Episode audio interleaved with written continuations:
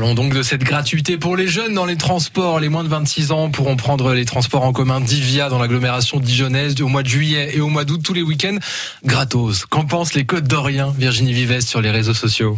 Bah, Pour Fabrice, ça va pas changer grand-chose. De toute façon, les trois quarts ne payent pas. Cool, dit Tony. Génial, ça va être sympa cet été, ajoute Alex. Audrey contente aussi. La gratuité des transports pour les collégiens et lycéens serait sympa aussi, mais c'est en bonne voie avec cet essai.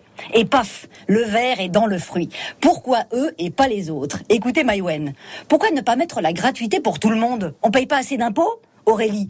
Ok pour les étudiants et pour les autres, faut pas abuser. Et les retraités, ils restent chez eux? Elisabeth. Ah zut 57 ans, je loupe d'un cheveu la gratuité des transports. En plus, ils ont dit sur tous les médias qu'à Dijon, on pouvait payer les trajets tram avec la carte bancaire. Et moi, ça marche jamais. Pas compris. Si quelqu'un connaît la subtilité, je suis preneuse. Jamais content, dit Ludivine. Quelques Côtes d'Orient sous-entendent aussi que cette mesure, annoncée par le maire de Dijon, est dans un timing un petit peu douteux.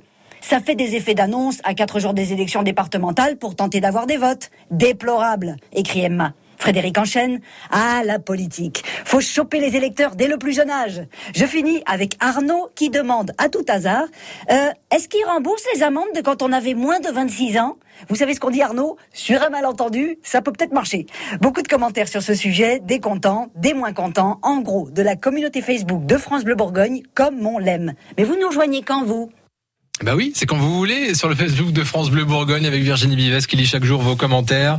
Il est 8h15, presque 16, on ne traîne pas. L'essentiel de l'actu arrive dans quelques secondes avec Thomas Nougaillon.